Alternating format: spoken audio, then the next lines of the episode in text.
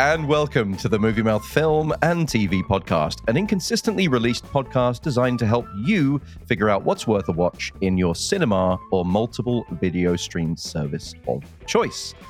This episode is all about reunions as we reunite after 36 years with Tom Cruise, where we feel the need, the need for speed, and strap in to experience 10 Gs of pure adrenaline in Top Gun Maverick. We then go back to the 80s for a return to Hawkins, Indiana, as we catch up with the Hellfire Club, three years after the last season in Netflix's Stranger Things season four.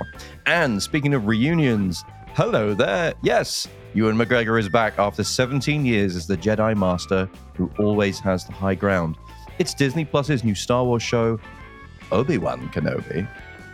That's a name I've not heard in a long time a long time.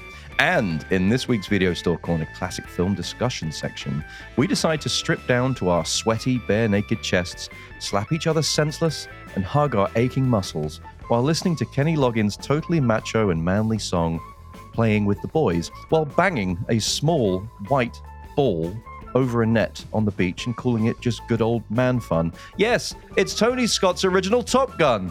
Do, do, do, do, do.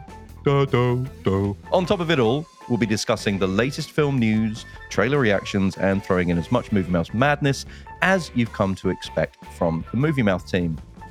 This is Miles. Pause for breath, taking a breath, and as ever, I am joined by a man who once said, In many ways, the work of a critic is easy. We risk very little, yet enjoy a position over those who offer up their work and themselves to our judgment we thrive on negative criticism, which is fun to write and to read. But the bitter truth we critics must face is, in the grand scheme of things, the average piece of junk is probably more meaningful than our criticism designated it so. But there are times when a critic truly risks something, and that is in the discovery and defense of the new. The world is often unkind to new talent, new creations. The new, the new needs friends. Last night, I experienced something new, an extraordinary podcast from a singularly unexpected source. To say that both the podcast and its makers have challenged my preconceptions about fine movies is a gross understatement. They have rocked me to my core. In the past, I have made no secret of my disdain for the Movie Mouth podcast's famous motto anyone can pod. But I realize only now do I truly understand what they mean. Not everyone can become a great podcaster, but a great podcaster can come from anywhere. It is difficult to imagine more humble origins than those of the genius now podding at Movie Mouth, who is, in my critic's opinion, nothing less than the finest podcasters on Spotify and all of the other podcast related apps. I will be returning to Movie Mouth Podcast soon, hungry for more. It's Phil. Hi, Phil. Mm, hello. Hi. Can you get? Can you guess that? If you can guess, I said before we came on air, if you can guess that movie, I will give you undying respect. If you want a clue, I can give you a clue. But if you want to just go for it, just go for it. I really don't know.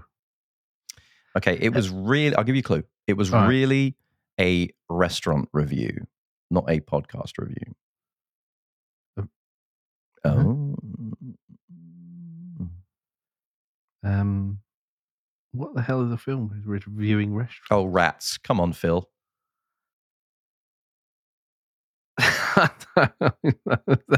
Stop being a big, hairy, stinky rat, Phil, and get the answer to this.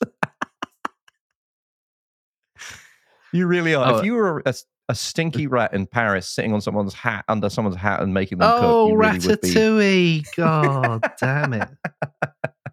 Yeah, wow. I've not Call yourself a a man or a mouse. That's a great film, though. I love that film. Great film. I saw that at the cinema. I love What a day! uh, yeah, sorry I didn't get that. That was good. No, I I, mean it. it's fine. It was a good one though, right? Yeah, it's very good. I do appreciate all the effort you put into your intros. Oh mate, it's it, ridiculous. I mean, uh, usually it's just Michael Caine or Al Pacino, but in this case, Yeah. you know, I really went pushed my boundaries and went for a Yeah. Pixar film. Good for you. How have you been, darling? What's what's been going on in your world? Oh, not you know, not too much really. Your big Um, sweaty man world. Not too much. No. Same as always, you know me. Oh yeah. Ticking along. This, I mean, this week was all about Maverick, wasn't it, Phil? It was. Um, and yet I've still not seen it yet. Well, only okay, don't worry about that. But I've got a question for you. In in Go on. terms of this podcast, the Movie Mouth podcast. Thanks for listening, all you listeners out there. Yeah. Um, do you think you are Top Gun or Bottom Gun? Bottom gun. Let me rephrase it anyway. If you're a little confused by that, because I'm sure you are confused. Do you think you're in the cockpit or in the back seat?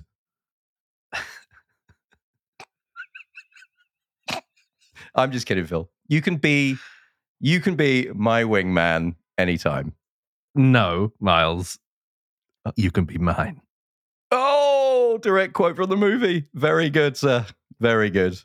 All right, well, let's let's move on from that. Uh, what have you been watching these past few weeks? Uh, do you know what? I, uh, one, the main thing that I've been enjoying immensely is um, I'm up to date fully on season six of Better Call Saul, which I know is the final season, which I'm very sad about because I've enjoyed that show a lot. Um, but Did it get did did it get better? it's just it's consistently good. There's like not one season for me that's been Mhm. bad of that whole show. so I love it. I consistently love it. cool. Saul would be a better a better name. consistently cool, Saul, awesome. Um, and yeah, I don't know how many episodes are left. I think there's maybe about three left. I think there's Right. always been about ten episodes a season, and I Mhm. think I've just watched seven. Um, so the new one will be out on Tuesday on Netflix. Question, Um, question for you about Better Call Saul. So, Yeah. reservation that I usually get uh, for shows or movies about characters that you already know their fate. You know, if it's the main character of a show, for example, that's Yeah, you know now in a prequel series or a prequel movie or whatever, you know their fate. D- does it have surprises? Does it have twists and turns like you, you know Breaking Bad did? Obviously from the same makers, Vince Gilligan.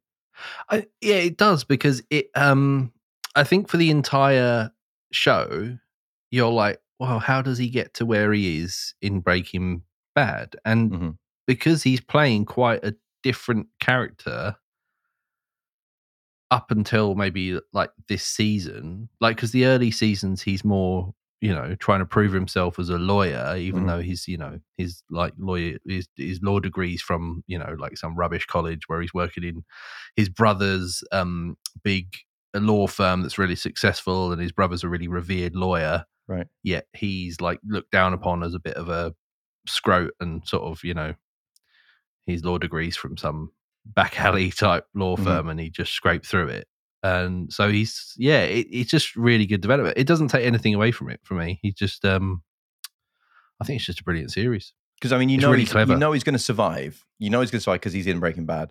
But Yeah. is there still that that suspense, that drop? Do you know what I mean? Or does it kind Yeah, of take away? from- 'cause I find I sometimes find that when I watch shows, and we'll come on to one like that later, where you know the outcome of the fate of certain characters, and Hmm. you're still having to sit there in suspense. But it's like, well, this is great. It looks good. Blah blah blah blah blah. But I know what's going to happen. yeah but i think it's about more about i don't know how it's you know i don't know yeah i know what you mean Okay. Do you But know? what? I think, was yeah, furious. it's still I very was- interesting I was I was furious because you you love this show. You've been recommending this show to me for a long time, and I will sit down I and have. watch it. I, I want to watch should. it when it's when it's all complete. So I think I'm going to start watching it soon. But I was Yep. furious the other day. I came downstairs, and my girlfriend had started episode one of Better Call Saul without me. oh So uh, should be and she knew straight away. She she said, "Oh, you've seen it, haven't you? I thought you." she's made a like, no. mistake I was like, "You've made." All right, listen, all right. You might love me and care for me, and you know, do everything that a, a loving person would do for somebody else, but you do not start a show without me. You do not do that. and um, my therapist said that Yeah. that was irrational, but I no I feel like you know that's a gross. Mis- misuse of trust. Yeah, that is a mistrust yeah that she's is out. a- the, she's out of the, the, the trust bubble. she should get one uh strike against her name for such a Strike error. me down. I will. I will We'll get a strike. not a strike, don't a about that. physical strike. We don't No, have no, any no. of that. No, a Top A- Gun airstrike. a You know, Top we'll Gun- Airstrike, yeah.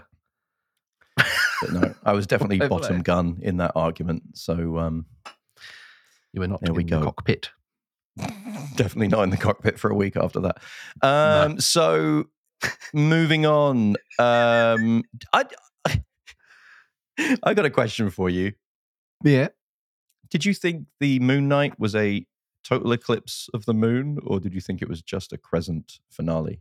How Oh did you- yeah, I finished Moon Knight as well. I did. What do, you, what do you Um, think about the finale? Without any spoilers for those it- people. Rushed.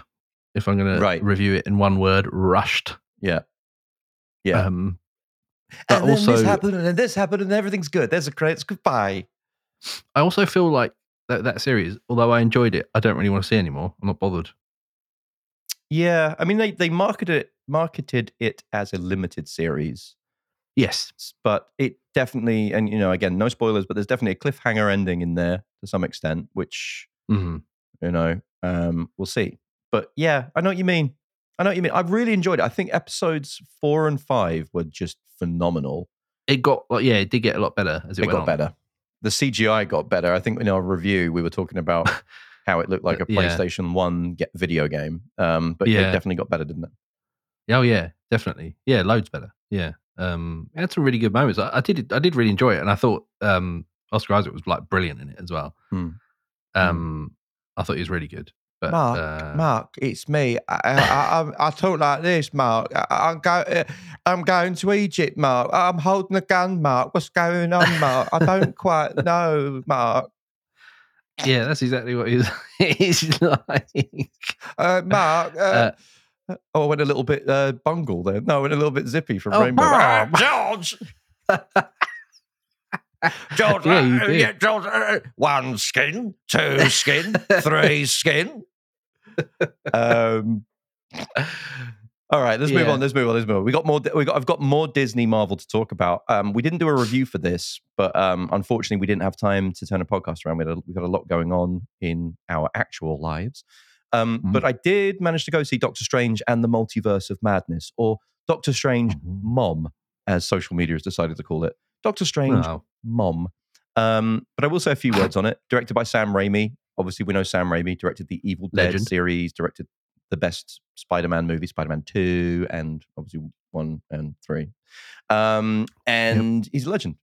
Uh, it was good. I didn't love it. I think it's like B level Marvel. It's not the A level, you know, Sp- Spider last Spider-Man movie, No Way Home or Endgame or Infinity War. It's definitely B level towards maybe the sea level. Um, kind of reminded me, this is weird, people aren't going to agree with this, but it kind of reminded me of Thor the Dark World a little bit in that I think it was fairly void of humor and it featured a lot of like universe jumping. Obviously, it's a multi- multiverse movie. Um, and I think there was a, I don't think there was much of a multiverse of madness really in there. There was some weird stuff, but it wasn't anything really that you haven't already seen before or thought about before. There was some wicked cameos. There was a wicked like um moment, which again won't spoil, with some heroes that were awesome. Um, there was uh, also a really good turn, I think, from uh, from um, with Scarlet Witch, who I thought was was absolutely awesome. That was really it was really like a sequel to WandaVision. For those of you that have seen WandaVision, Phil, I don't think you've seen that.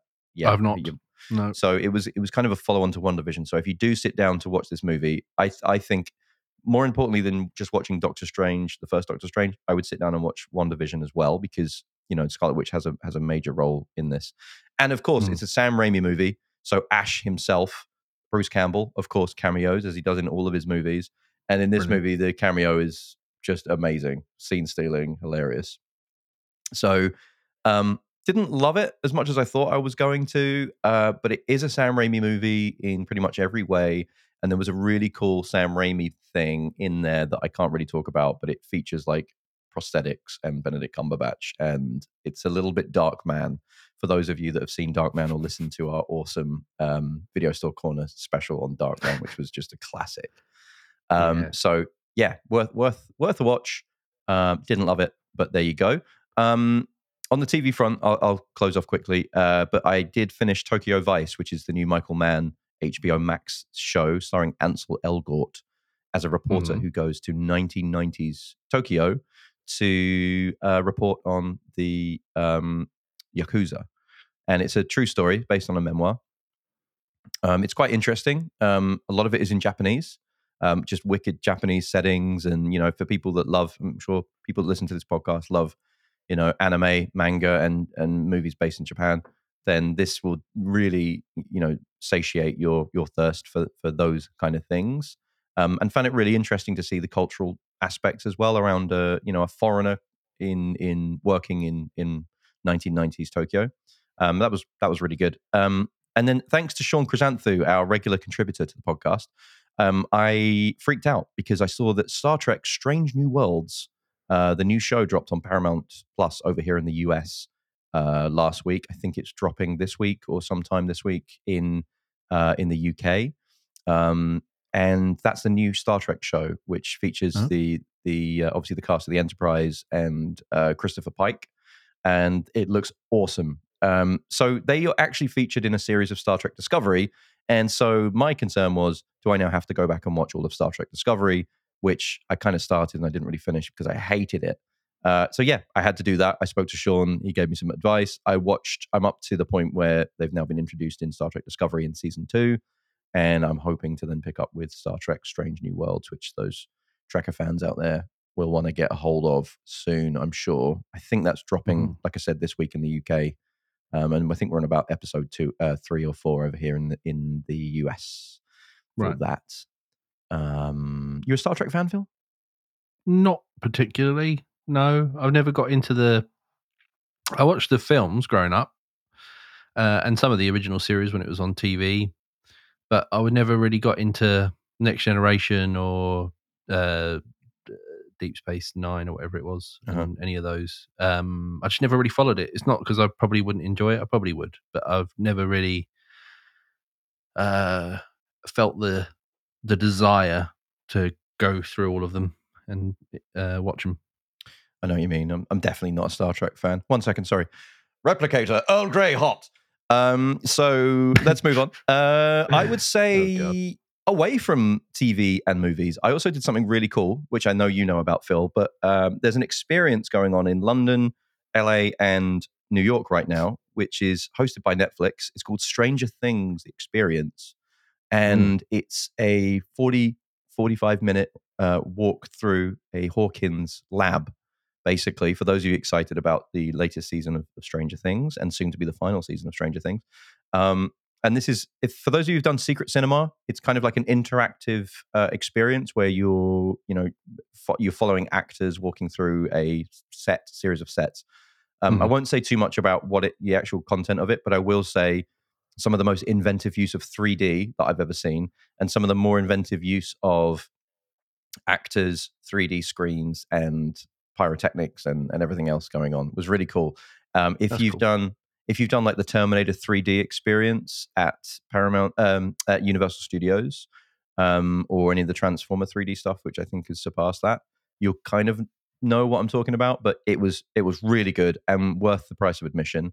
And at the end of it again without spoiling it because this is stuff that we've posted on our movie mouth podcast instagram channel um, there's also it also opens up into a kind of 1980s shopping mall where you get to like hang out you get to go to scoops ahoy the um, ice cream place. Ice cream parlor where steve and robin work in season three uh, in starcourt mall. There's a roller rink. There's um, an, an arcade with like vintage 80s arcades to play. It's playing nothing but like 80s music. There's a bar in there where you can buy stranger things themed cocktails and drinks. And best of all there is a video store in there which is literally in a corner. So it is a video store corner and uh, I went in there and I had a conversation with the clerk, who's obviously an actor, and talking to him Mhm. about movies. And there's all these videos of that era in there, and he's kind of talking to you about recommendations. And uh, he was talking to someone about Indiana Jones, and he said, "Oh, you know," he, the guy was like, "Have you got you know Raiders or have you got Temple?" And he was like, "Oh no, we got Raiders and Temple." And I was like, oh, "Okay, cool, cool, cool." I was like, "What about Crystal Skull?" And he was like, "Crystal Skull." He's like, "No, I He's doing a little never test, never heard of there. Brilliant. Yeah. And he was like, I was like, Are you sure? I, like, I heard there's a Christmas. No, no, I've never heard of it. So it was just a really, as a nerd, you know, a film nerd, an 80s nerd, and a fan of all those things, we spent probably more time in that experience, just lapping that up and doing all the little things and looking at all the Yeah. merchandise. Um, so Stranger Things experience, go check it out. This is in no way a sponsorship by Netflix, but if you love Stranger Things or you, or you just love the 80s, go check that out in New York, London, and LA right now. All right. Right now. should we should we move into the news? Let's do it. There's only one place to start. That's my news theme. Did you like it? It's a bit jolly, actually, wasn't it? It's a bit too Um, jolly, especially for the news that we're about to break. Uh, I mean, I'll, I'll just get us. I mean, if you want to get us started off, Phil. Uh, I've got one little bit of news, Go on. and I suppose it is a jolly piece of news, and that is that the uh, Taika Waititi Star Wars movie, um, which has been uh, talked about before, is it's been produced. Um, it's been said by Lucasfilm president Kathleen Kennedy that it's going to be released. Um, it's in 2023, but it's going to be released uh, before uh, Rogue Squadron, which is going to be the next big release. Um, yeah, so uh, I'm pretty excited about that. I think Any he's going to do a great job. Um, not really. No, it's a bit under wraps at the moment. Mhm. Um, yeah, it's all. It's because um, there's been a lot of stuff going on at the Star Wars Celebration 2020, so they've released a lot of stuff, including a couple of trailers and bits and pieces, which we'll talk Mhm. about in a bit. But um, yeah, so uh, yeah, there's not much detail about it, but you know, he's he's got a link with Star Wars anyway. He did the uh, episode eight, I think, of the Mandalorian. Uh, he direct he directed that, um, and I think he's a real good talent anyway. Um, so I think yeah, I'm quite excited. I think it's going to be good. Yeah, I But think yeah, so it will be interesting. I think he, he kind of veers toward comedy in a lot of things. I think Star Trek is, you know, and we saw we saw this happen with uh, the solo a Star Wars story where they had two very obvious comedic directors that they brought in to Mm. direct it, which they then you know squarely pulled off of it, like you know half the way through shooting. Um, you know, those are the guys that made the uh, Lego movie, and you know, I do worry a little bit about a comedic voice coming in. I think that that Taika Waititi, I think he does have a serious undertone in him. I mean, those of you that saw Jojo Rabbit, the end of Jojo Rabbit is pretty, you know, pretty serious. Um, so I don't know. We'll see. The new trailer for Thor, the Thor, um, Love and Thunder, which is directed by Taika Wait- Waititi as well, veers more towards the dramatic tone, where we saw Yeah. a more comedic tone in the previous trailer. So it, it'd be interesting to see like what he can do with it. But again, we know nothing about it and what the content is. So you know, open to be open to be surprised surprised by that. yeah, Um, it's just so much Star Wars, isn't it? It's just a lot of Star it's Wars. like they've turned into Marvel, haven't they? Yeah, yeah, yeah. I'm not sure if that's a good thing. I feel like they with Solo and you know uh, and Rogue One. I think Rogue One was was was awesome, but it came out of left field a little bit. People weren't expecting it to be so good.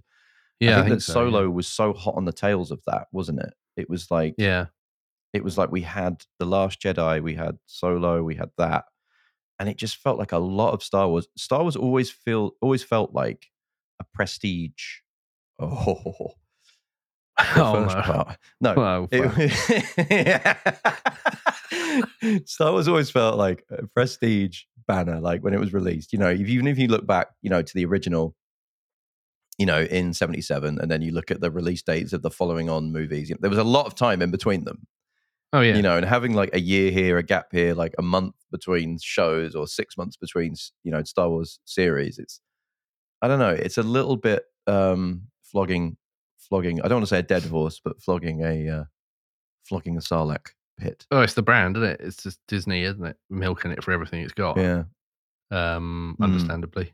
milking it for all of its green, blue space milk. for every last drop of that space milk. Milk, yeah. uh, Yeah, yeah. I uh, until they release something truly bad, which I don't think they've quite done yet, then Mm. uh, Did you watch I'll- the Book of I'll Boba Fett? I enjoyed some of that. I agree, it wasn't like the best series, but I still enjoyed some of it, and I enjoyed Look, some links back in- to. hey, invite the mods. Let's get the mods out. Let's go fight with some mods. the mods. Oh, dear God. yeah, it, don't. Yeah, let's not talk about that. But uh, oh, all right, maybe I'm changing my mind a bit. But yeah, I uh, well, I think that's been. We're going to talk about Obi Wan Kenobi in a little bit. Mhm. So Mm. yeah, we'll we'll cross that bridge when we come to it. Yeah, definitely. All right. Well, let, we'll see. I mean, we, we I feel like it's every week that we do the news section that we're having to report some sad news, but um, you know, obviously, you know, th- those of you that love your gangster movies will be very, very sad to have learned the loss of the amazing Ray Liotta, um, who died this week. Um, he died uh, at the at the I think fairly young age of sixty seven Yeah, right. You know, especially when you consider a lot of the, his contemporaries and and co-stars in like the Goodfellas, you know, they're still alive and kicking and making movies. You know, I think it's really sad to have lost Ray. I think he was a great uh, character actor. Um, I really like you know his his performances across the board in a lot of a lot of things he's in. He brings such intensity to to many of his his roles. I mean, obviously Henry Hill and Goodfellas. You know, Yeah. you can't. You just it's just an incredible incredible turn. Um, I don't know. I don't know if you're a big fan of um, the Kevin Costner movie Field of Dreams, Phil, but he, I've not seen it for a long time, but Mm. yeah, I remember liking it. Um, shoeless Joe Jackson in that. yeah, Like a, a, an instance of him not playing a super intense and actually emotive, you know, passive, more passive role. Um, Yeah. But you know, he he was just in so, in so many good. His he was so good in everything. He was never bad. He was always on. You know what I mean? yeah, right. Yeah, yeah, Um, absolutely. and he's the kind of the kind of actor that I think will be missed. You know, in in in those kind of in those kind of roles. Um, yeah, but yeah, you could say he got typecast a little bit, but I suppose he proved himself in other places, though. You know, with that. I mean, the last thing I saw him in was um, uh, the Many Saints of Newark, which came out Right. last year or the year Mhm. before. Mhm. and again, in that, he was brilliant, like a ter- uh, just a terrifying mob character. You Mhm. know, um, just yeah, just one of those sort of performances, and uh, I'll say like typical mob performances, but they have to be done well, where Mhm. they just make you feel really uneasy. Yeah, that's uh, him. and he was brilliant. He was brilliant at it. Yeah, because the the fact that he can just turn on a dime basically and become you know an absolute lunatic.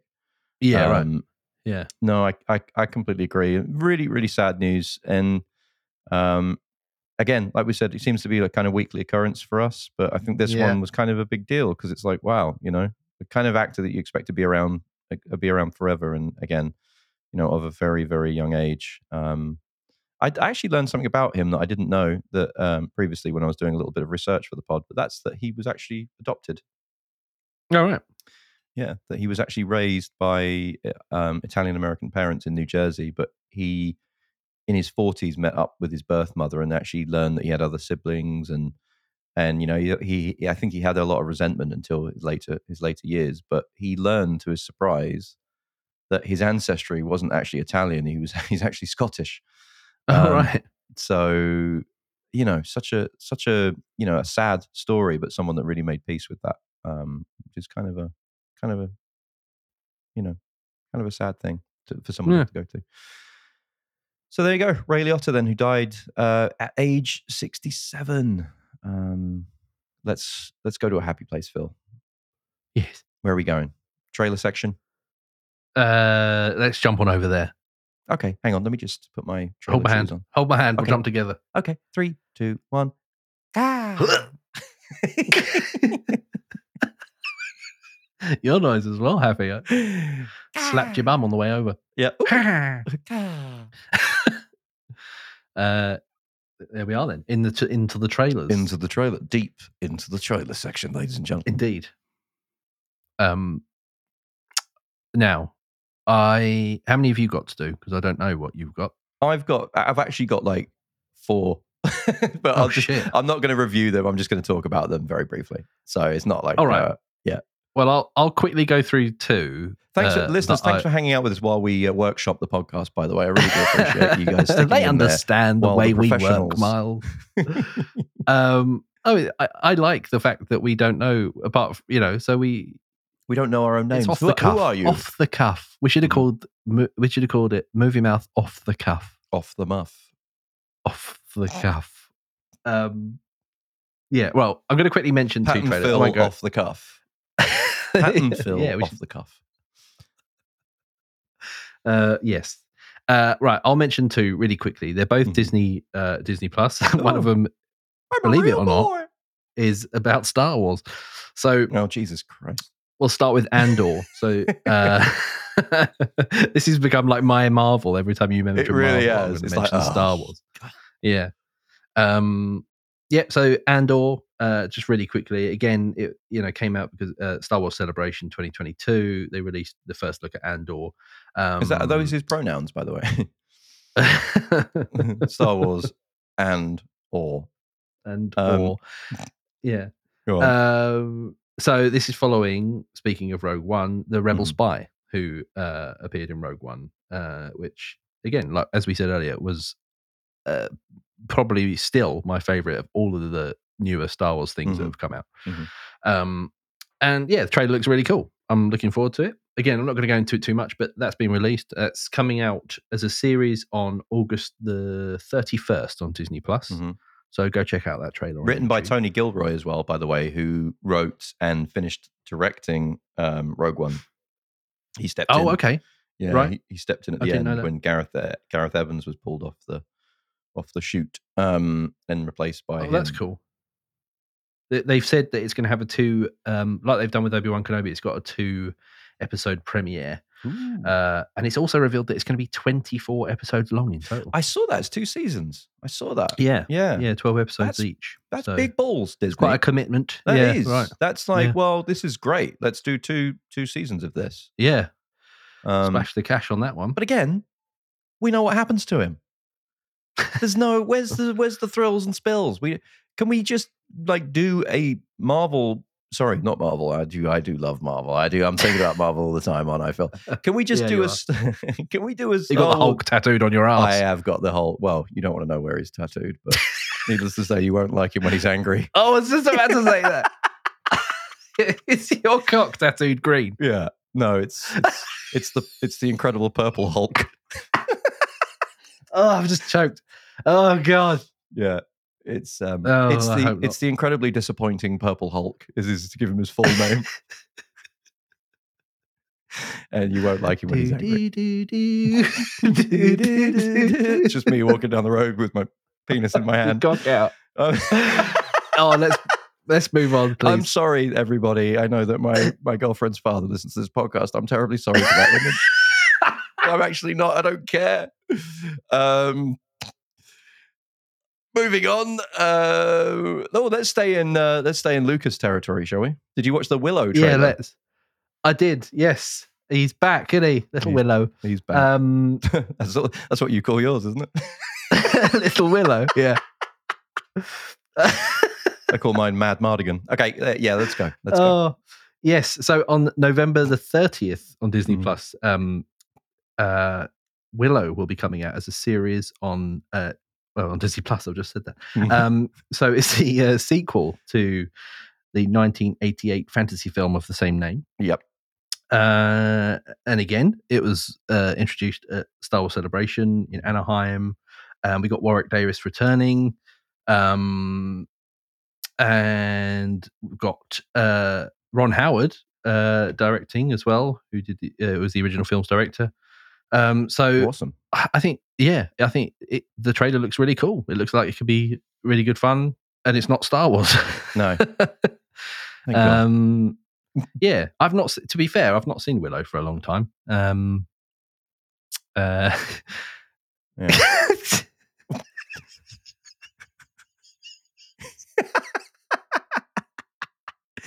You should go on a diet, Phil. uh, you, should go, yeah. you should go on a diet. You might see it again. Um,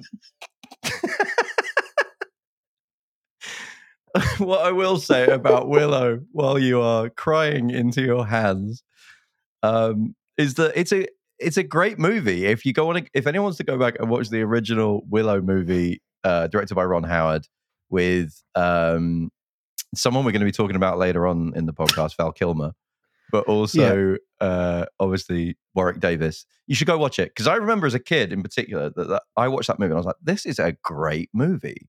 This is a great movie." But it hasn't. Yeah. It's not one of those ones that I've kind of revisited a lot, like you said. You know, no, um, it's not really one that we've kind of done that. I'm going to move on quickly into a couple of the trailers that I've seen. Um, Th- Then I've got a special treat for you. Okay. oh, Jesus, after this conversation, I it's really not hope it's not that. Um, I've got something a bit different for this section. oh, okay. think's well worth Phil's got something a bit different for this section. Lucky it's not a video podcast. That's all I can say. Um, Yeah. Have you seen the trailer for Man versus Bee? it. You are gonna- You are going to fucking love this, Philip.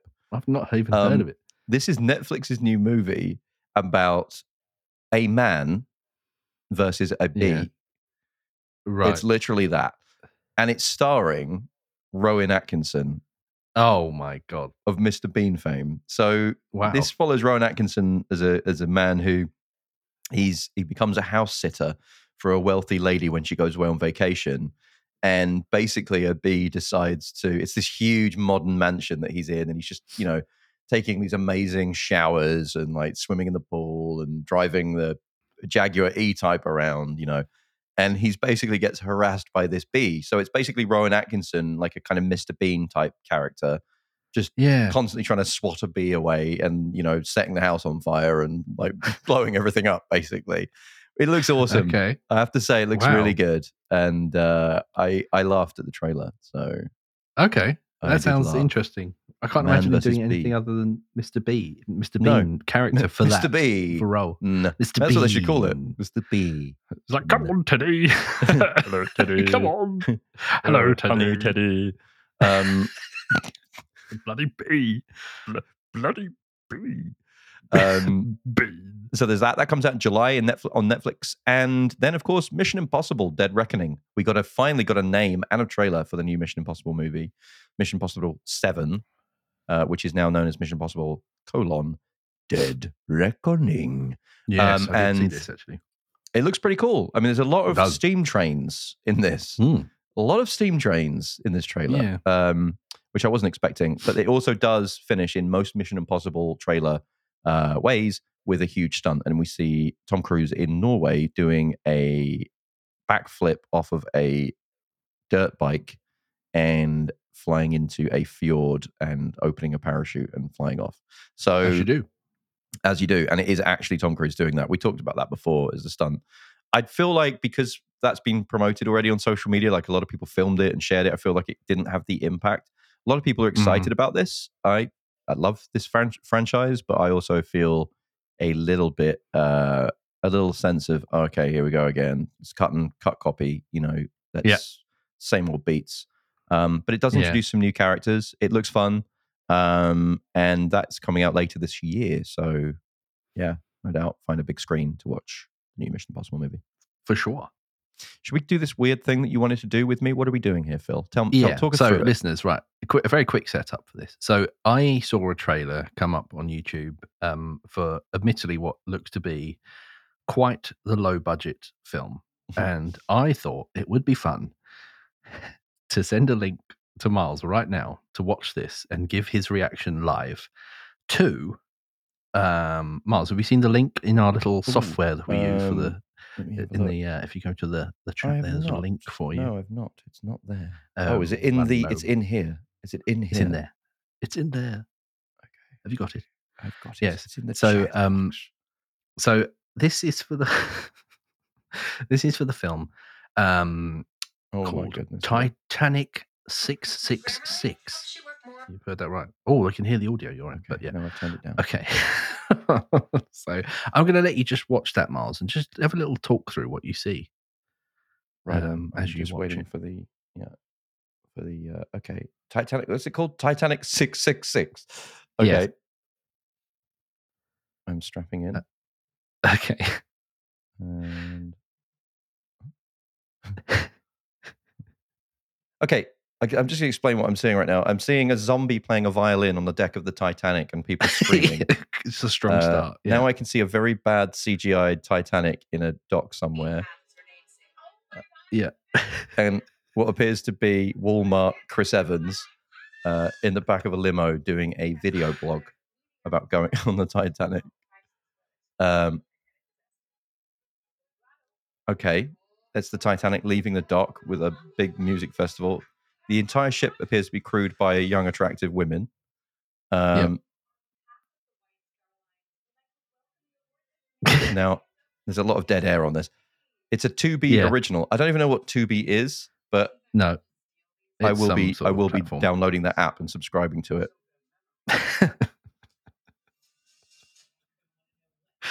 yeah, I mean, And What- there's what- there's people what- looking for hidden treasures on this boat, and they're sneaking around with a video log.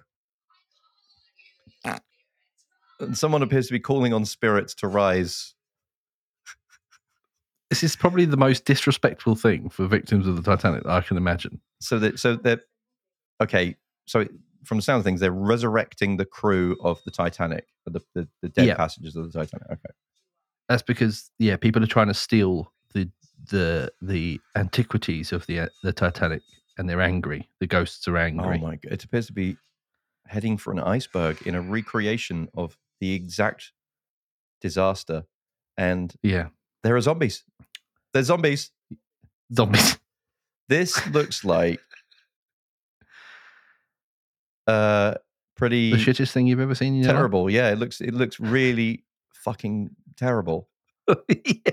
Um I just wanted you to share my pain after I thought, oh, what's that? That looks weird.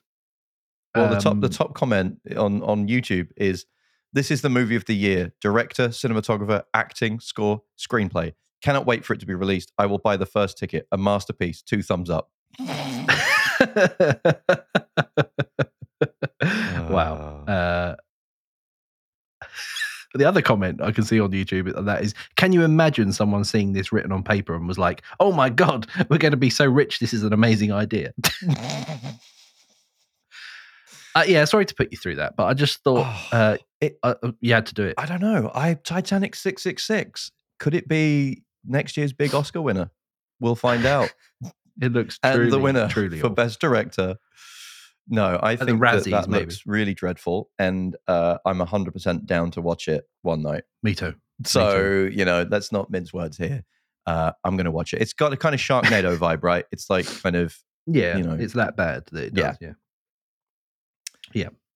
okay. Well, uh, we hope you enjoyed all that dead air and me watching something and explaining what I was seeing. Um, I certainly didn't. Uh, should we move on to some spoiler-free reviews for the listeners, Phil? Let us do that. Yes. Okay. please. Do you want to put? Should we hold my hand before we jump? You ready? Three, Okay. two, one. we got to stop doing this. We got to stop doing this. This is really uncomfortable. Um, all right. So I strapped myself in to watch uh, Top Gun Maverick this year. So this is a movie that was supposed to come out way back before the during the pandemic Mhm. and was delayed by Paramount. Um, Paramount put a lot of money into this production, uh, and I would say for right reason they held it back. Uh, they didn't want it to be released on any of the streaming platforms. Uh, they didn't want Yep. people to just sit at home and watch it, um, and they wanted to make it a big banner summer blockbuster movie, which they've absolutely done. This is directed by Joseph Kosinski, who um, I really love his movies um, in a minority, but I love Tron Legacy. I loved Oblivion also with Tom Cruise. Um, so this, you know, this kind of well, it directly follows on from the events to some extent of the previous Top Gun movie, in that we catch up with with Maverick, played by Tom Cruise, 36 years later. Um, he's a test pilot. He's basically flying, you know, these kind of SR 17 type Blackbirds, uh, you know, at, at certain high speeds and velocities. Um, and we find out that he's still a captain. He he never really, you know, moved on within his within his career. There's a, a comment from that someone makes at the beginning uh, about him. You know, should have been a senator by now. You know, that least of all, you know, an admiral, but he's still just a lowly, fairly lowly captain. Um, he, through various events, is called back to um, to Top Gun, which is basically the American Naval uh, Academy for training uh, fighter pilots. So he gets Yeah. called back to take care of a group of young upstarts, just as we saw in the original Top Gun movie. But in this time, he's gone from being the apprentice to the master. So to to make things to ramp up, I would say some of the tension here. Um, part of that group um, also includes Miles Teller, who is playing Rooster, um, who happens to be the son of Maverick's former backseat pilot uh, Goose, who died in Top Gun, the first Top Gun movie. So Yeah. there's a huge, you know, moral dilemma there for Maverick having to train someone that he wants to kind of protect. And obviously Rooster himself kind of pushing against Maverick, not really wanting to be trained by someone that he to some extent holds responsible for the events that happened to his dad and some other events that we find out during the movie. Um, the cast is also rounded out by Jennifer Connelly, who steps in um, to play uh, Penny, who is kind of a replacement for um, Kelly McGillis, but isn't really said that she's the same character. She's he he knows he's known her for a long time, um, but she works in a bar and and like has pretty much lives in the same house. It looks like, but she's Right. not the same character. Um, and and she's in there for the kind of romantic, you know, aspect. And it is there are to some extent there are some you know carbon copy elements from the first movie in, into this movie. What I will say first off is Tom Tom Cruise looks so young in this movie. It's unbelievable. This guy's like sixty. He- He, looks unbelievable in this movie. He looks so Yeah. like he looks like our age. He looks our age, which is of course Yeah. twenty one. Um, but he looks super young. Um, it's so it's so distracting. You're like this guy's everyone around him. Like you know you. Not to give too much away, but obviously Val Kilmer, who's been through a lot recently, had a, a lot of issues with throat cancer, and you know he can no longer speak. There are moments where we see you know flashes to his character, and Val Kilmer, you know, he looks old. You know, Mm. Tom Cruise kind of looks still looks young. It's kind of weird. Um, yeah. What what I have to say about the things that people really want to know about first, which is the the flight scenes, Tom Cruise being in a plane, and the fact is, and and not everyone seemed to know this, but the actors were all in these planes. They were flying in the back seat of the planes, and they were being filmed. They paid the Navy something like a a hundred thousand dollars every few hours just to be up in these planes. Every mm. actor went up in the planes and was pulling G's basically, and it shows. It's so real. It's so realistic, and yet not you know fuzzy cameras or GoPro cameras. It's the the, the quality of the camera work is incredible. Cinematographer on this, one of my favorite cinematographers, uh, Claudio Miranda, who was also a cinematographer on all of Joseph Kosinski's previous films. He won the Oscar for um, the Curious Case of Benjamin Button with David Fincher, and he worked with David Fincher Mhm. for a long time. He's that that kind of crisp um, David Fincher aesthetic to to a lot of his his his shots, um, symmetry and so on. You know, um, awesome. There's a scene where um, you see Maverick flying off the deck of a uh, of an aircraft carrier, and it's in the trailer, and it just kind of just kind of pulls up immediately and almost inverts, and it is stunning. It's like wa- like you're just going to sit there in this movie, and your your lower gut is going to hurt from the just the tensing of it, of just you know like holding on basically. I saw this in IMAX. Um, it was loud as fuck. It was like being Yeah. on the flight deck. And some people don't like that, you know, to some extent. But I, it was, it was honestly, I could feel the vibrations in the seats. I wasn't in one of those 4DX screenings, which I'm still jury's out for me on really going to those because I like to watch the movie. Um, yeah. but I felt I felt like I'm there and and like I was caked in sweat coming out of this movie. Um it's it's so elating and so intense. It's like being on a roller coaster. It's like being in the planes yourself. Um Right. and it's and and what's weird is so we're going to talk a little bit about the the old the original Top Gun. This also brings in that that you know emotional that relationship element that I mentioned with Penny with Jennifer Connelly. Mhm. Um, oh, by the way, just speaking about Jennifer Connelly, just a little inside thing. The first time we see Jennifer Connelly is in a bar and she's talking to Maverick, and in the background, um, David Bowie's "Let's Dance" is playing. just Ah, let that sink in nice for a second. Yeah. Nice little link there. Link to Labyrinth, yeah. Yeah. which of course Yeah, she like was that. in with with Yeah. Bowie. So really cool little things like that. Um, but what I will say about that whole thing is, you know, you're not sitting there the whole time thinking, okay, let's get back up in the planes now, like you are in the first movie. Tom Cruise and Jennifer Connelly had great chemistry in this, and and actually many of the cast. I mean, Ed Harris is in this. Uh, Jon Hamm is in this. There are so many incredible scenes. There's an, a really emotional scene with Val Kilmer in this, um, and it's not just about this, the him getting up in a plane and then flying around. It's it, there's more to it than that. Um, it's it really is. It really, I, I found it touching, and it's it's unusual for me to find like a blockbuster movie like that to that extent. You know, fairly touching. I think it's it's you know, there's Mm. very few examples of that. Um, but it managed to carry it off. You're not just sitting there going, "Okay, great, okay, move on, move on, move on. Let's let's see him in a plane." It's it's it's a it's a fully thought out, fully well written movie, and actually was joined by Christopher McQuarrie, who's been Tom Cruise's kind of saving grace in recent years. He stepped in on Edge of Tomorrow to finish the rewrites on that. He stepped in on Mission Impossible, you know, directed the last the last few movies, is directing the new one. Um, he tends to touch up and polish a lot of Tom Cruise movies, and he stepped in on this one and probably added a lot of those character beats, that emotional element. Um, and yeah, it, it it packs a punch everyone by now, by the time this podcast goes out, will have heard that this movie is, you know, worth a watch. That it's you know the the blockbuster of the summer and blah blah blah blah. And there are a lot of people that don't like Tom Cruise because of Tom Cruise, but I would say that you can in this film you can definitely put that aside. Um, you know, I went to see it with someone that isn't a huge Tom Cruise fan, but really loved this movie. So, you know, with that said, you know, definitely, you know, take your take your dad or go with go with your family to go watch this or or go just go see it. I would say because you're gonna mm. everyone that goes to see this will get a lot out of it.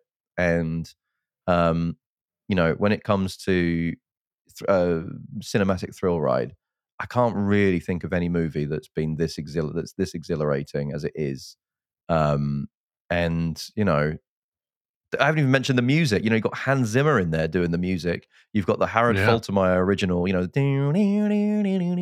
it's just yeah. it's ridiculous. This movie is it's ridiculously stacked. Um, and Paramount were totally right to leave it, hold it back. Um, so yeah, I mean, Top Gun Maverick gets a big fat fucking recommendation from the Movie Mouth podcast. Uh, definitely go watch it. I'll probably go watch it again because um, I don't want to really see it at home. Uh, I definitely want to see it in the in in the theater. Uh, and yeah, I mean, one other thing I will say, and this is you know kind of a big thing, is that it's one of the very few sequels that is much better than the original, and the original is a classic. Ooh. Bold, much better than bold statement. Yes, but it is. It's the real. It's the real deal, and everyone in it is you know, it, it, everyone in it is is working. They're all doing the right moves. They're all making the right choices from an acting perspective, and the directors and the music and everything, and it all just works like a like a symphony of, you know, imperialist fist pumping action. um, well, I sure so, yeah. look forward to going to see. It. I haven't seen it yet, so I'm looking forward to it. Yeah, definitely, definitely go see it. Definitely go see it. I'll be excited to see what you think of it. Uh, and if you do go to IMAX, I got lucky actually. I got, they gave me like a free poster and like a, a commemorative keychain or pin badge or something. So I got some mm-hmm. free stuff going to see it. So if you do get a chance to go see it in IMAX, then uh, definitely recommended to see it. As a lot of the scenes were filmed in IMAX as well. Awesome. All right. So moving on, uh, Phil, I've got written down here only wank Nobby. Oh no, sorry. O O Obi Obi Wan Kenobi. Kenobi. Is it? What is it? Obi Wank Nobby. Uh, Only Wank Nobby. oh god. Yes. So uh on Star Wars again. Um it is like Marvel. Uh so I yeah, I think you've watched them as well, haven't you? The first I've seen the first two episodes of the new Obi Wan Kenobi I, series. I've seen them. I've um, seen them. You've seen both, have you? Okay, I've, I've, seen them. So let's discuss. So I mean, this um series, I think as Miles mentioned earlier on, is set after the events, uh, or ten years after the events of uh episode three, Star Wars episode three, which is probably best less said about that the better. Um, because I just didn't enjoy those films. But still, uh, it's good to see Ewan McGregor back as Obi Wan Kenobi, and this follows him as he watches over ten-year-old Luke and Leia, um, as he promised to do uh, ten years before, and he was uh, sort of sworn as their protector so yeah, first two episodes. Again, I'm not going to go into spoilers or anything like that, but I think a really, uh, really a quite strong start to the first two episodes. Um, I said it's built up nicely. Um, a lot starts a lot more starts to happen in the second episode um and yeah it's it's hard to talk about this without any uh, sort of spoilers but i think it does link things nicely um i think it's it's as per the standard of i think most of the other star wars series that have come out in you know the last couple of years on disney plus. It, they all look great. The you know top notch special effects and cgi and um yeah i just i've just enjoyed it. What, what have your thoughts been on on- the, that on the first couple at least? I yeah, I think it's I think it was a wise move that Disney released two episodes the first the first day rather than the one because I think the first Yeah. episode was a little drab. I, I was like, this is a, oh god, like oh bit depressing just it's depressing. He was just sitting there, you know, doing whatever he does. You know, again, not going to go into too many spoilers, but chopping up his space fish and living sleeping in the cave. you know, it was a bit dull. Um, a bit of an anticlimax, I would say. Um, Hmm. You know, and even with the with the like the introduction of the the the Jedi Inquisitors, these kind of Sith dark Yeah. uh, Force Inquisitors that are looking for Jedi throughout the universe. After, of course, Order sixty six in who are ex jedi themselves who are all ex Padawan learners. Um, yeah which seemed quite cool. Rupert Friend's in there. Um, it's quite interesting actually. Here's, here's a good point. Did you know one of them is played by Sung Kang? Do you know who Sung Kang is? Yes i do Who does he play in Fast and Furious? he well no i don't oh no wait a minute no all right no i take that back i thought it was someone else yes, I do. No, I take it all back.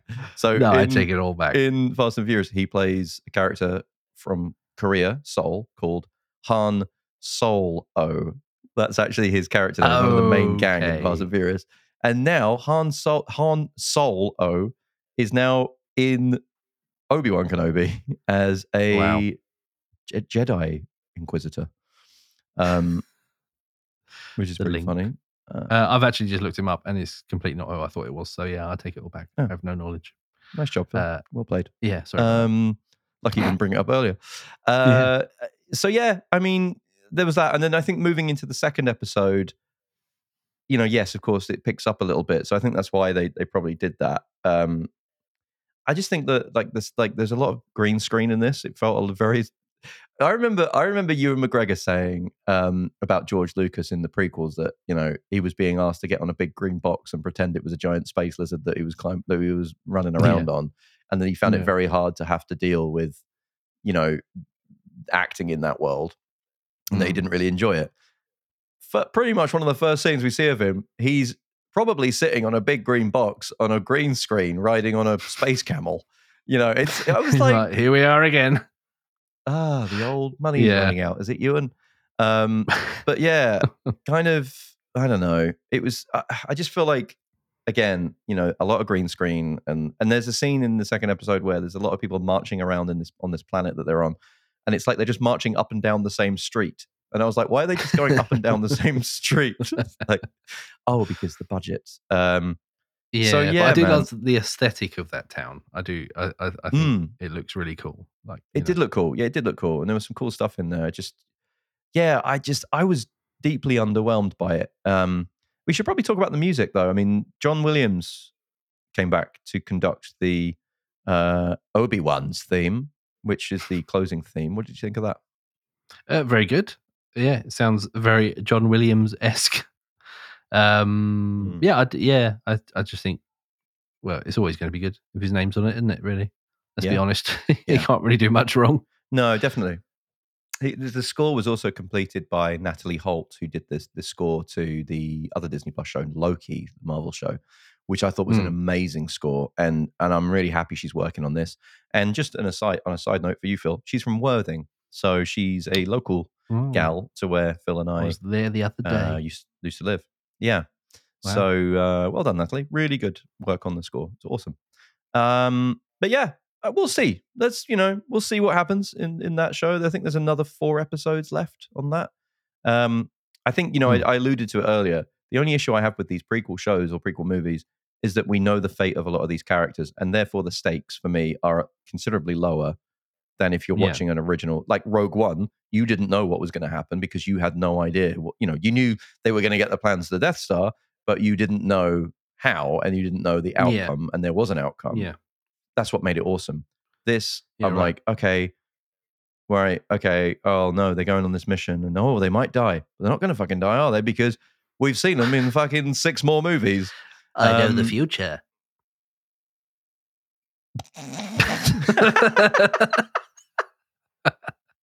yeah, that's why. There was this awesome moment where Phil just said that line and then just stopped and looked up and blinked for about 10 times. And it was just a wonderful moment. Um, Yeah, well, so we'll see how it plays out. But yeah, I think for now, Yeah. we recommend it.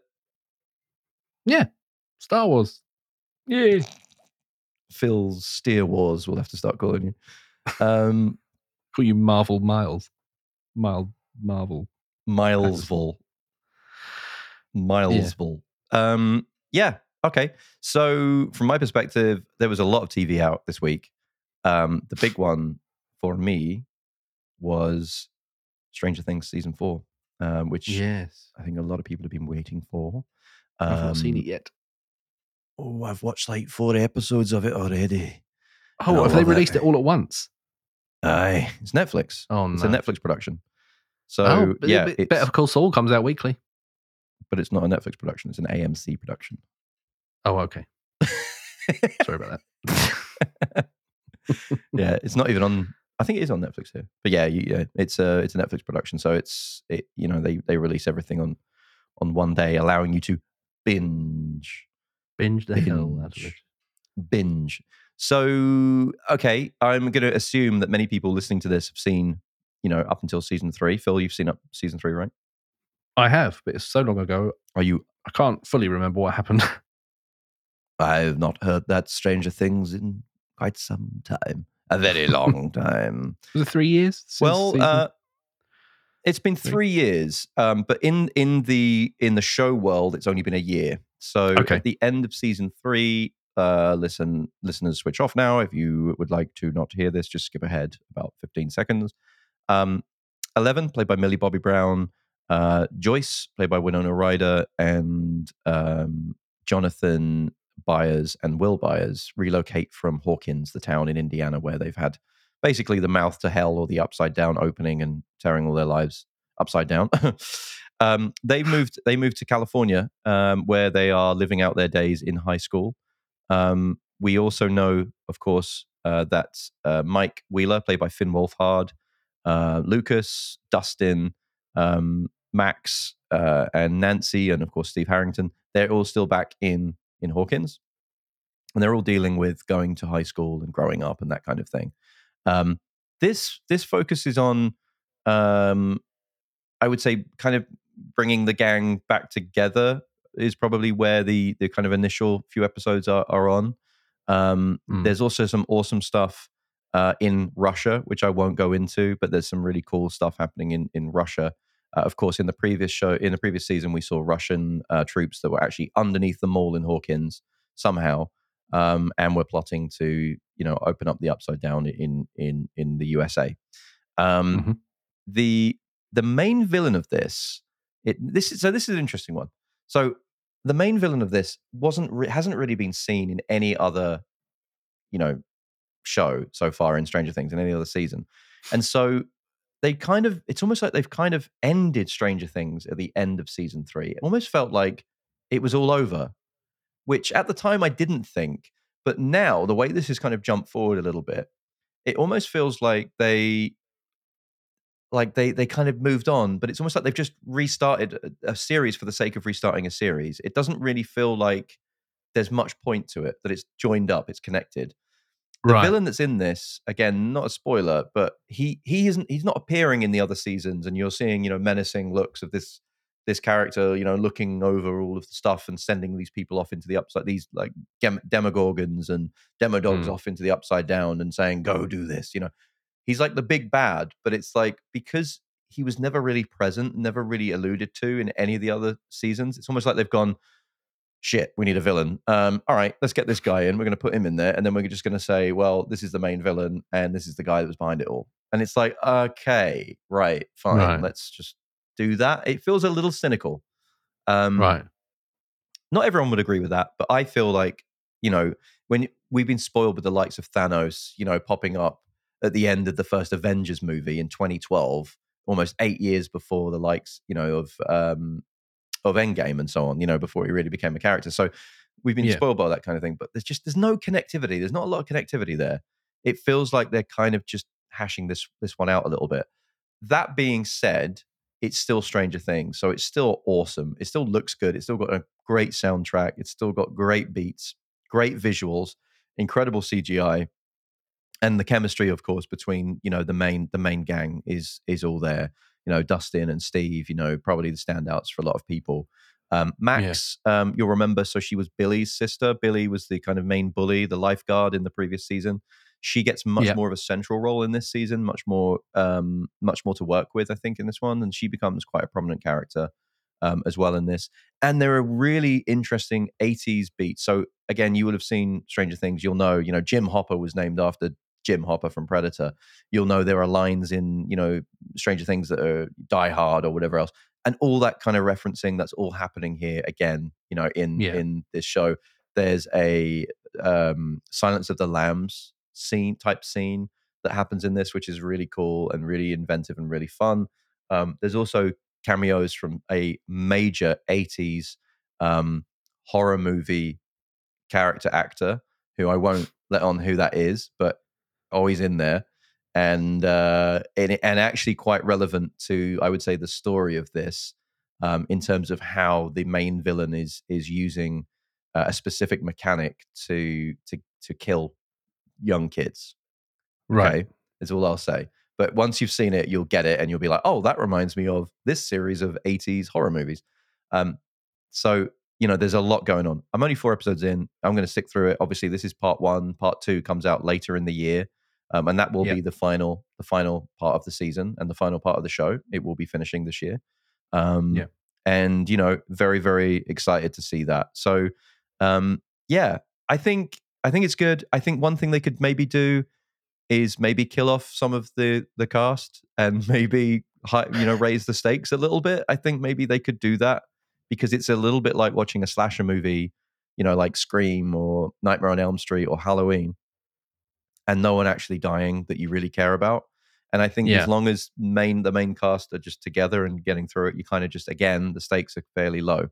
I do think Netflix are playing a long game. I have a I have a feeling they may be going for an it chapter one, chapter two type thing, type scenario where in 10 years' time, 15 years' time, whatever, we may see this cast all grown up going back to Hawkins. That's that's where I'm I feel like this could Yeah. be going. Um and that could work, you know. So we'll see. Um, but you know, fans of Stranger Things are not going to be let down. I loved it. I'm a big Stranger Things fan. I loved it, and I'm always looking for those little references. And yeah, you know, I think even if you're not if you're not a Stranger Things, I've talked to a lot of people recently that have that don't want to start Stranger Things because it hasn't finished yet, or they've seen one season of it, or they want to go back and rewatch it. I would say go back rewatch it. It's been a little while since it came out. Um, you'll Yeah. fly through it, catch up with it and get stuck into season four because it's awesome. So, Stranger Things season four gets a, a big old recommendation from the Movie Mouth Film and TV podcast. Phil, you're going to sit down and watch that this week, you think? I am, yes, for yeah. sure. For sure. Ding, ding, yes. ding, ding, ding, ding, ding, ding, ding. cool. Yeah. Awesome. I shall look forward to it. Awesome. So much like good TV coming out at the moment. It's been crazy with all the different shows Yeah. and stuff. It's hard to hard to catch up, isn't it? It is hard to keep abreast of it all, Miles. Well, do you know what? We should probably stop looking to the present and start looking to the past. Don't you agree? I agree. I like the It's- past. What is it time for? It's time for this.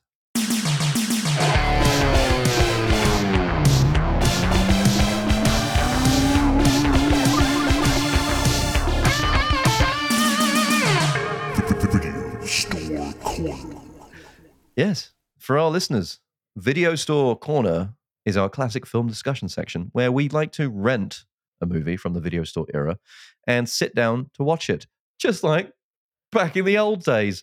And then we discuss it in spoiler filled detail. And this week, we sat down to watch the original Top Gun, directed by the legend that was Tony Scott. Phil, turn and burn. Tell us what this movie was all about. It's about the planes, isn't it? The big sky planes and the bombs. That's it about. No, it's uh so uh Top Gun, what a classic. Codenamed Maverick, Pete Mitchell, an Oh. impetuous daredevil Navy pilot ace, is accepted into Top Gun, Miramar's elite fighter school. But there, the impulsive young pilot will have to compete with the best of the best, including Iceman, a brilliant and highly competitive fellow student. Now, Mitchell must give his all. However, his father's mysterious and untimely demise still haunts him. Can Maverick prove his worth to Charlie, the flying school's no nonsense astrophysics instructor? Will he be able to suppress his wild nature to win the prestigious Top Gun trophy? We shall find out. And you will have found out if you watched it because it's been out. You will have found 1986. I think what's what's interesting about this movie, it came out at a time. When was it? 86, did you say? 86. Yes. What's interesting about this movie is it came out like peak, you know, America, pro American, like Cold Mm. War, anti Russian sentiment, um, pro military. You know, America hadn't been in a full scale war since what, Vietnam at this point, um, for quite Yeah. some time. Um, and, you know, it, it did a lot. I think it it really is. I mean, if you watch it, it could be you know a military propaganda movie quite easily. Like, in fact, I'll go into is. this. I mean, I'll go into that later. Yeah. okay, okay. Um, so it, it, it is weird. You know, I think it's not everybody's cup of tea, so to speak. Um, as just a, a- as a movie, Yeah. It's very macho, isn't it? It's a macho movie. Well, I mean, it's so macho, it's almost extremely homoerotic, isn't it? It's I oh, mean, 100%. the kind of Oh, you just basically feel like walking outside of whatever room you've been in watching it and slapping another man on the ass. absolutely, Pre- preferably on a Yeah. bare naked ass. Um, Yeah. Or, Or just in ass. Y fronts, yeah, which Just is which happens poke. in the film. a poke in the Y fronts. Um, so yeah, I, I just poke, slap his Tighty ass or poke his Y front.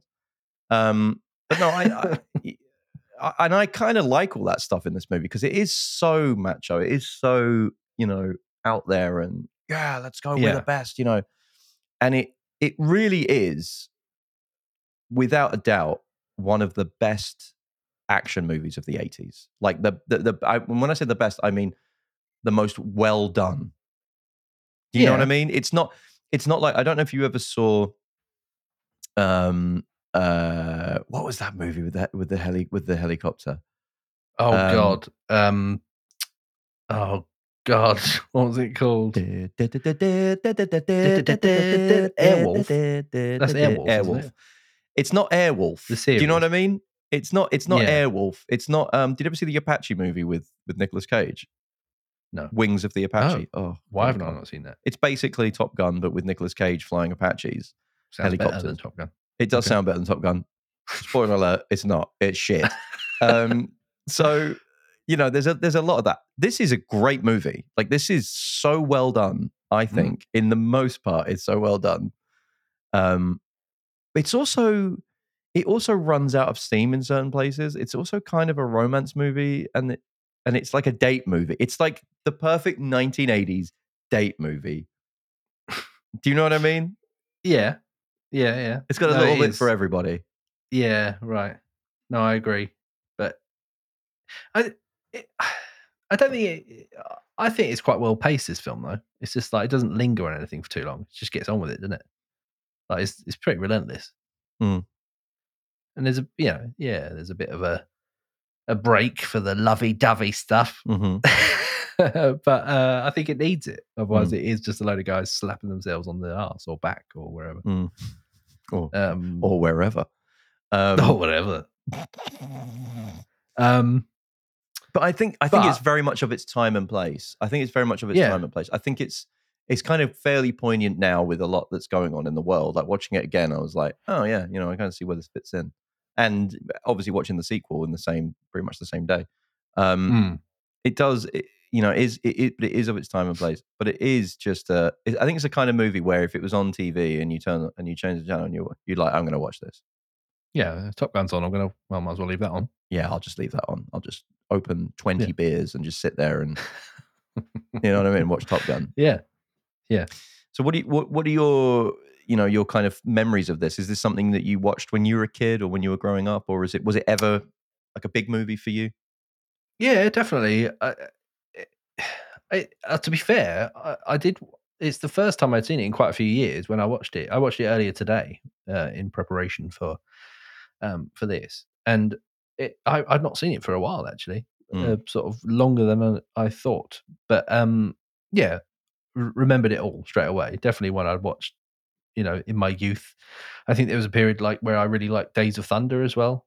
Um, Another Tony Scott I movie. think same di- yeah Tony Scott yeah Yeah. same director Yeah. and obviously Kick the Tom tires Cruise light as the fires. Cole Trickle. yeah and it I had the game of Days of Thunder on the Amiga 500 I had it on the Nintendo Entertainment System, oh my and you just drive around well, and round in circles until one of your tires goes red, and then you have to change it, and then you have to change that's the other American motor racing in a nutshell NASCAR. it? one. Yeah, NASCAR Indy Left turns. 500 all left. best left turns in America.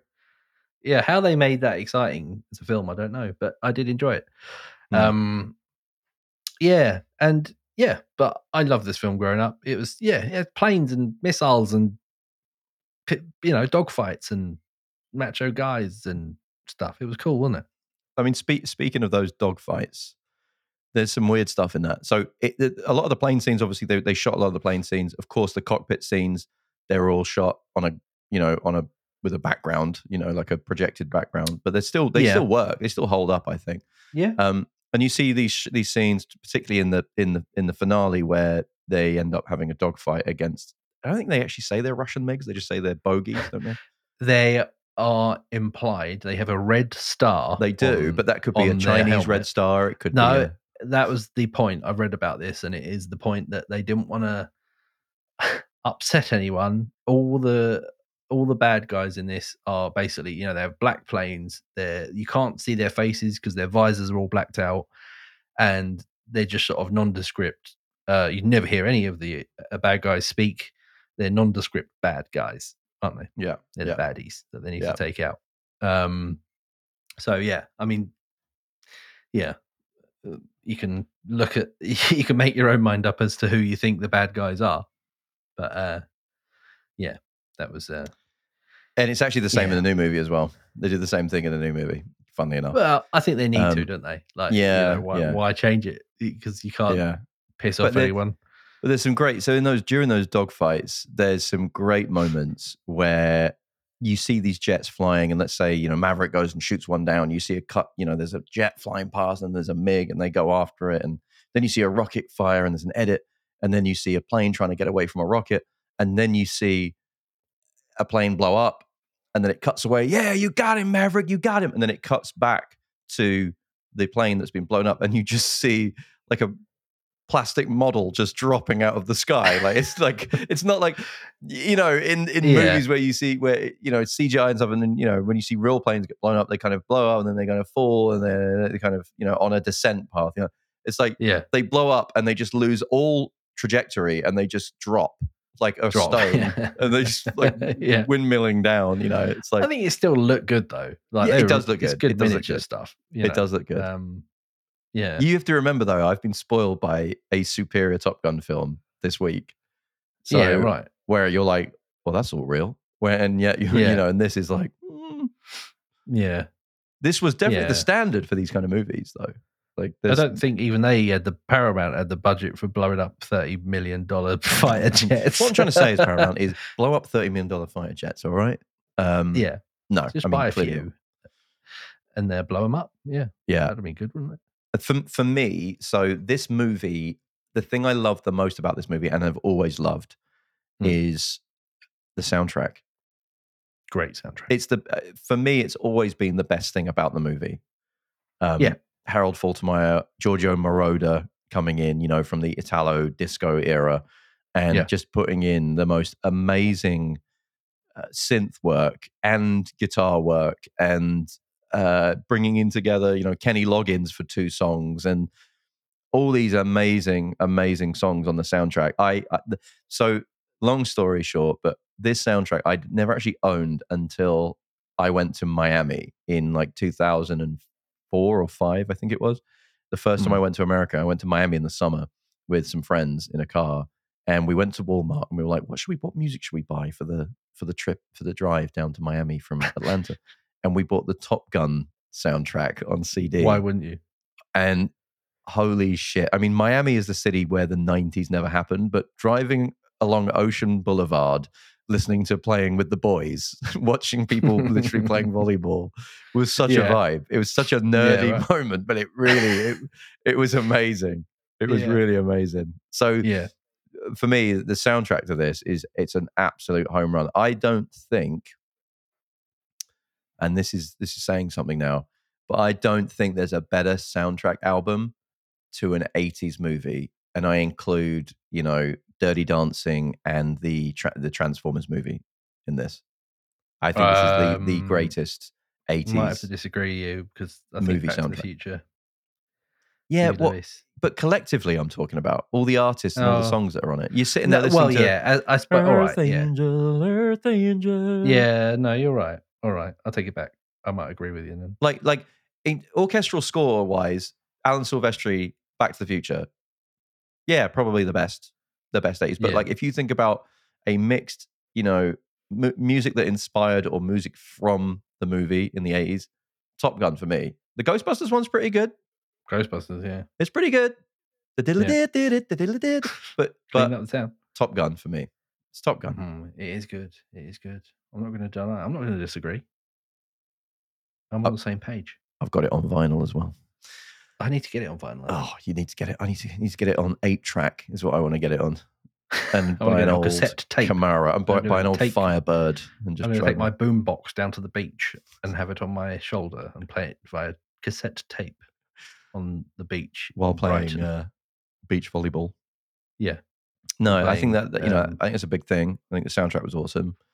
Um, what do you think about what do you think about Tom Cruise in this? How do you where do you stand on Tom Cruise in this movie? I think I think he's just playing Tom Cruise, isn't he?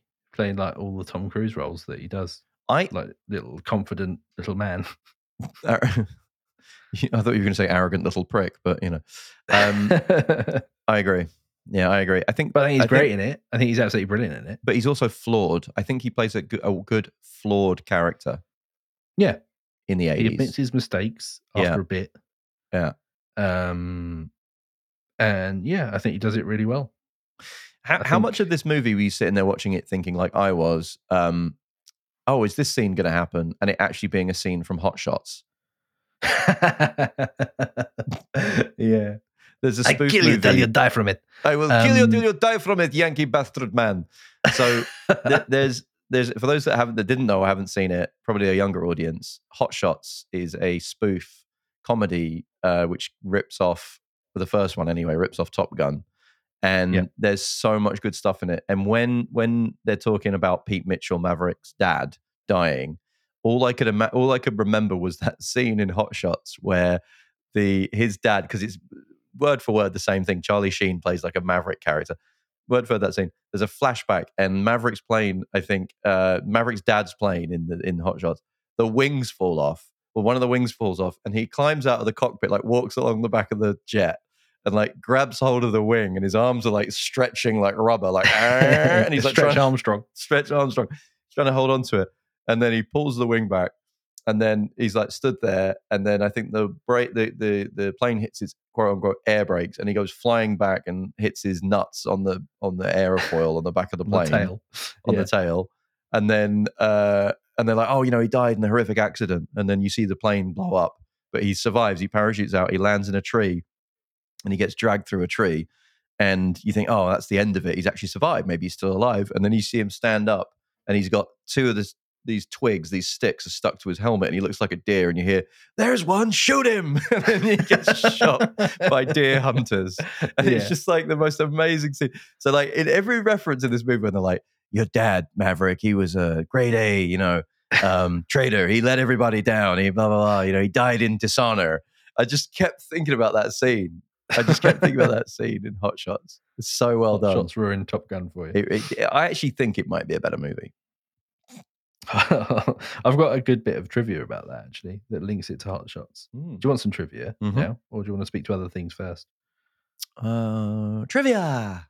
Trivia. Well, I'll start with that one then. So, uh, Matthew Modine turned down the role of Maverick because he Oh, dear. objected to the film's Cold War politics. Hmm. Here's a list of names for you.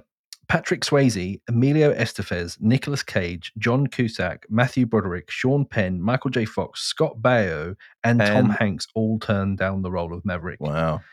Uh, Janet of all of those, Scott Baio's the one that's like, fuck. Fuck it. Why did I do that? yeah. Yeah. Yeah. Uh, Janet Graham, Charlie Sheen, Jim Carrey, Rob Lowe, Kevin Bacon, Eric Stoltz, and Robert Downey Jr. were considered for the role as well. Oh, poor old Eric Stoltz. Eric so he was Marty McFly and then he was Maverick. Yeah. Oh, dear. Oh, God. Charlie Sheen. It would have been Uh, amazing if Emilio Estevez was was Maverick and Charlie Sheen was Topper Harley. Topper Harley. Yeah. that would have been uh, amazing. Yeah. Because Sheen, it says, who was deemed too young for the role, would later go on to spoof the role in Comedy Hot Shots 1991. a few years Amazing. I loved you in Um, Wall Street. so yeah, I'll throw a bit more. There's so much trivia on this film because obviously it's a massive uh, cult classic film. Mhm. This and there's so much trivia on it. But um, we were talking earlier on about it being basically a, a military propaganda film for the the U.S. Navy. So, riding on the back of the film's success, the US Navy set up recruiting booths in major cinemas to try and catch some of the adrenaline charged guys leaving the screenings. Wow. They had the highest applications rate for years as a result. wow. Apparently, it was a 500% take up on um, applications Wow. after Top Gun came out. So, and it was they knew what they were doing, like with it, because obviously the, the military, the U, the Navy had a lot to do with this film and Mhm. gave a lot of permissions and things. Um, and they said, "Do you want?" I think you know there was like a bit of trivia that they said, "Do you want more stuff in it about you know signing up and stuff?" And they were like, Mhm. "No," because it's sort of propaganda enough as it is, and it obviously worked. Um, yeah. Uh, this one I liked. So Tom Cruise is three inches shorter than Kelly McGillis, which bothered Paramount greatly. Uh, to even up their heights, Cruise wore special cowboy boots that gave him a little height boost, while Kelly McGillis didn't wear any shoes at all during their scenes. Yeehaw! and in fact, even in the last scene of this film, in the diner, you know, like the bar, Yeah. when she she reunites with him, she is apparently standing in like a trench that they made in the set. Like was she standing down lower? That's So funny. so I remember. I always remember Nicole Kidman saying like after um, Tom Cruise and Nicole Kidman divorced, um, like what they because obviously they met on the set of. Uh, we Eyes wide shut. Huh? Oh no, not eyes wide shut. Were they were together before that. One. No, they were they were married during that. Uh, they met on the Oh, set right, of Days of Thunder. oh, Days of Thunder. Yeah. Yeah. And I always remember they were like, Nicole, like, how do you feel about um, what do you got to say about you and Tom Cruise getting divorced? She went, well, at least I can wear heels now. Brilliant. Oh Yeah. dear. Um, this is a cool one. So Charlie's older man date that uh, in the officers club. So you know when she, he first sees Charlie. Well, that's supposed to be her dad? Time. Well, no, it's she was having a meeting with someone, wasn't she? Because you didn't know about her job and stuff. That's then. right. But, uh, Yeah. She said Charlie's right. older man date at the officers club is actually the real life Viper, Pete Pettigrew. Viper's like the like the the leader of Top Gun, isn't he? Right, Basically, Yeah. uh, he is a retired Navy pilot and Top Gun instructor and shot down a MiG during the Vietnam War. He Wow. served as technical consultant on the film. So it's the actual real life Viper is the one that's sitting with Charlie in that scene. I wonder if that was the last um, American pilot to shoot down a a bogey like during war, Yeah, like dunno. another jet. Don't know. Because they talk about Well, that. that we know they talk about. about that in Top in in uh, Top Gun Maverick. They're like, you know, um, Pete Mitchell was the last ever, you know, American pilot to shoot down a a a, a, a bogey in a war scenario or whatever. And I wonder if, Right. yeah, interesting. Yeah. Uh, this is cool. So the Navy only authorized two actual missile shots to be filmed for the film. Uh, you can clearly pick out those two shots, ultimately shot from several angles each, in order to use both shots repeatedly during the dogfighting scenes, uh, because the aircraft firing the missile is holding a steady altitude and heading, something that would never happen in a real uh, dogfight. Yeah. Uh, all other missile shots shown in the film were conducted using miniatures of both the planes and rockets. The company that produced and fired the models, um, uh, model missiles, did such a good job that the Department of the Navy conducted a preliminary investigation into whether any additional live firing of missiles beyond the two originally authorized were done for the filmmakers. Wow. so they had to. Like, they were like, "Did you actually do more?" yeah, they were like, "What? You fired more than the two? no. Wow. It's all, it's all miniatures." Um, uh, what else we got? So this one's cool. Um, uh, the elevator scene, um, in which Maverick and Charlie meet after his workout, Yeah. uh, was filmed post production. Oh. Uh, McGillis's hair had already been colored for another movie role, which is why she's wearing a hat. Tom Cruise's hair is longer in the shot as well. Weird. So 'cause yeah, that- because she's like in a really weird like like baseball cap. Like she looks nothing like what she looks like for the entire rest of the film. Right. in Yeah. that scene. it's weird because that scene, for some reason, it stood out to me when I watched it again, and I didn't know Yeah, why. Maybe it was why. just the fact that he, looked, that he was like he looks like he's basically naked with a towel around him, stood in an elevator in the middle of a, of a building. But and like Yeah. the, the the admiral walks in, doesn't he? And he's like, "Hello, I'm the admiral." Like, "Oh, "All right." Um. Yeah.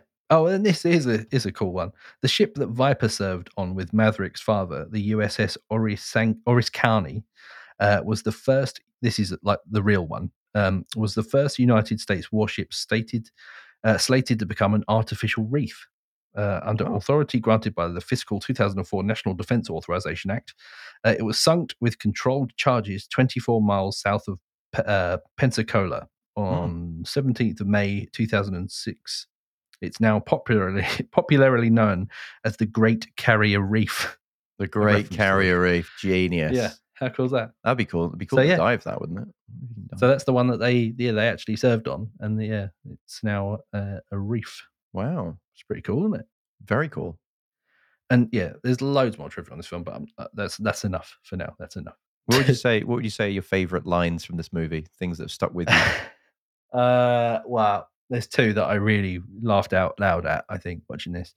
First one is um, by uh, Stinger, who is um, he's like the the aircraft carrier captain, isn't he, or admiral, or whatever Yeah. rank he would be, uh, played by the guy who played Strickland. uh, Strickland in Yeah. uh, yeah in Back to the Future. Yeah, you're, Um, you're a slacker, McFly. Your dad was a slacker.